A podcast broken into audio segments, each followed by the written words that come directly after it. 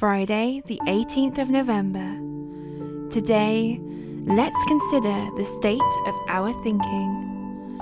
Romans 12, verse 2 says, Do not conform to the pattern of this world, but be transformed by the renewing of your mind. For us, we have truth available that will make us free if we know it. But the application of truth to our thinking is on us and it has to be applied through belief and faith.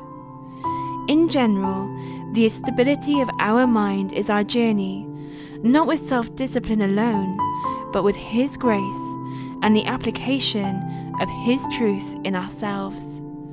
We sometimes try to change our behavior without first changing our thinking, and that is only going to lead to repeat offending because the cause has not been changed.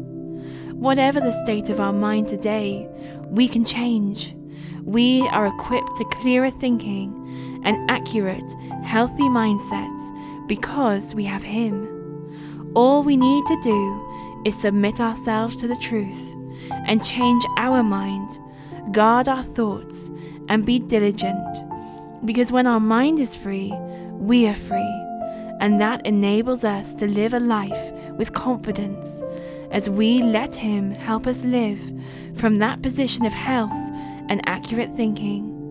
So remember, the truth has to be applied to our thinking through belief and faith. So do not conform to the pattern of this world, but be transformed by the renewing of your mind. Selah.